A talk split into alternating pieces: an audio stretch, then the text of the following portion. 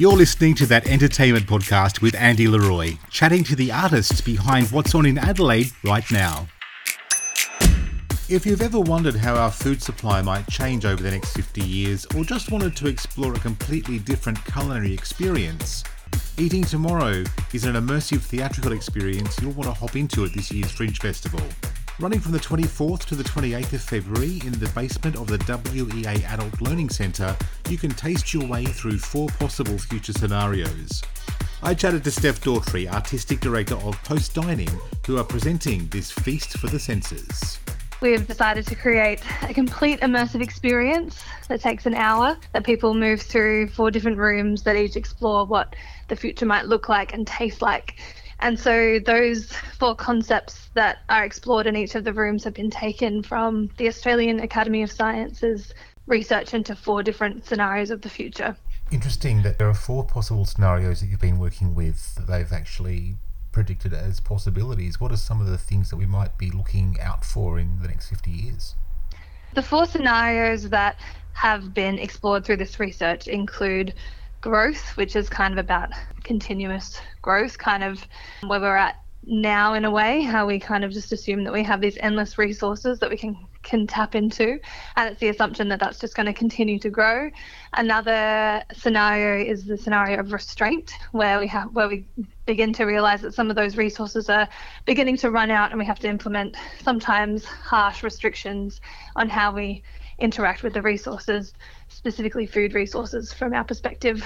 Catastrophe is another scenario which is kind of what it what it says is uh, kind of explores the idea of complete societal collapse. So where all of our can't see that happening. All of our structure. no, no, it's not at all familiar. um, yeah, it's been kind of scary actually exploring that one and being like, oh, so this this this kind of prospective scenario seems a little bit too close to home right now. Did they get a little bit close um, to the um, bone with COVID? Is that is that how you kind of started to did you start to sort of get a little bit paranoid going through some of that that particular scenario? Yeah, absolutely. Because it's very interesting how this show is definitely pitched as a future foods show, but it really is a lot more about um, just yeah. I, I mean, I've kind of described it in a way how um, I don't know if you're familiar with the show Black Mirror, but mm, um, yes. I I love how that kind of puts us only a couple of steps forward, and it seems like all of the sort of future technology and things that they're exploring are also just really relevant it's to here and now. Tangible. So that's yeah. yeah. So that's kind of the the perspective through which we're looking at it is that it's kind of only a few steps ahead and we could be in any of these scenarios and we have had people coming through feeling like it's a little too close to home at times. Mm. But we're also trying to leave people feeling uplifted and inspired at the same time. So we do end our show with a transformation room, which is all about rethinking how we can engage with the environment and our food systems in ways that are potentially a little bit more sustainable and a little bit more hopeful. What would be one of the more unusual ingredients you're working with? Definitely the one that would stand out the most for people is edible insects. Mm-hmm we are serving mealworms as um, as part of our catastrophe course, um, which is kind of a reference to the types of foods that could withstand a catastrophe environment. So really hardy and sustainable resources that could still grow and be maintained during fairly harsh climates or or things like that. So mealworms and other edible insects are really sustainable to produce and they're really high in protein. So we can imagine that we might be eating more of things like that. If some of our systems were to collapse, or even if even if we wanted to, you know, um, transform the way that we consider where we get our proteins from and stuff like that. And of course, so. in some cultures, eating eating things like that isn't actually new, is it? No, completely, absolutely. I mean, it's very, very Western that we are do feel uncomfortable about eating edible insects. I'd say the majority of the world eats them without without getting weird about it. It's just I think it's just that sort of mindset and that um, the idea that we've we've grown up in our in our society thinking that there's something disgusting and to be avoided, but in reality they're a very viable food source and when prepared correctly can be quite tasty as well. I'm actually thinking it would all be in the preparation because you're not just handing people worms on plates, I'm assuming. It is actually prepared in a, a palatable form. We're trying to make the idea of edible insects a little bit more palatable rather than just giving them to you straight. So, yes, we have. um, we've tried that in the past, I think. Or, well, actually, I mean, in the past, we've actually created um, something that we uh, I can't remember what we called it. So it was a rocky road that had dried roasted crickets on top, and um, and yeah, which some people loved and some people just could not get their head around it. Um, it yeah, it caused a bit of a stir. But in reality, these these insects they're just they're when they're dry roasted, they have this sort of crunchy, nutty flavor. So um, they can be used in savory or sweet dishes quite quite well. So you're bringing people through these four rooms, four sensory rooms in, in groups, I imagine. How large are the groups you're bringing through? What's the uh, experience they can expect as they come through? We have a capacity of 15 people per show, so that's um, partly to do with COVID and making sure that we have enough space to fit everyone, um, but partly as well because the show I think benefits from having small audiences moving through, and it means that there's a more opportunity for our wonderful performers to engage on a personal level with with guests as they come through.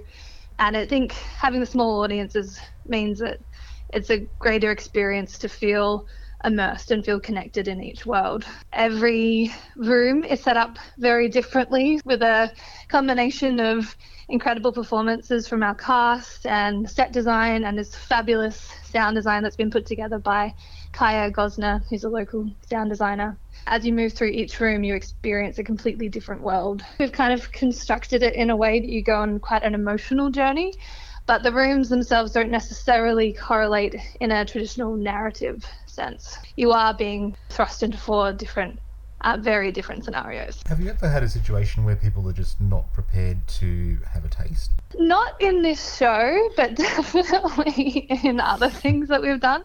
Again, most on the most part, people, you know, we, you know, we've we've tried lots of different types of foods and experiences. On the most part, people are pretty happy to have a go. We are very conscious of the fact that everyone comes in with their own yeah, from their own experience. And we try really hard to create experiences that cater for that and make you feel challenged, but in a in a safe space. So we definitely try really hard to make sure that we're not kind of pushing people outside of their comfort zones in a way that they feel unsafe, but just kind of guiding them through so that they can take things in their stride. We had a, an experience where we set up at the central markets and we were sort of exploring this future foods thing at the markets, and we had edible insects, and there was, yeah, a, quite quite quite a interesting response, specifically online from people who thought that it was just completely disgusting that there were there were bugs being served at,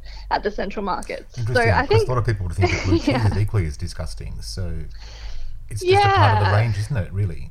Exactly. Exactly so yeah, we have found that bugs can be a little bit polarizing, but other than that, no, we, we I think people um, the types of people who come to our experiences know that they're not going to get something traditional there and I guess that's that's all part of the experience and, and in general people are pretty happy to to go along for the ride. With the show itself, is there a particular message that you're aiming at? Is there a, a goal that we should be looking at, for example, as a society of introducing a certain amount of certain types of food for sustainability? I suppose the important thing to say is that we started with these four concepts and we've developed them with a group of artists and responded to them quite locally and quite personally just through the experiences of the people who've put together and written the show.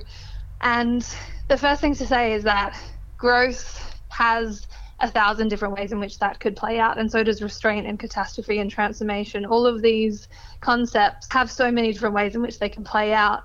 And I guess we're just representing one perspective into each of those worlds.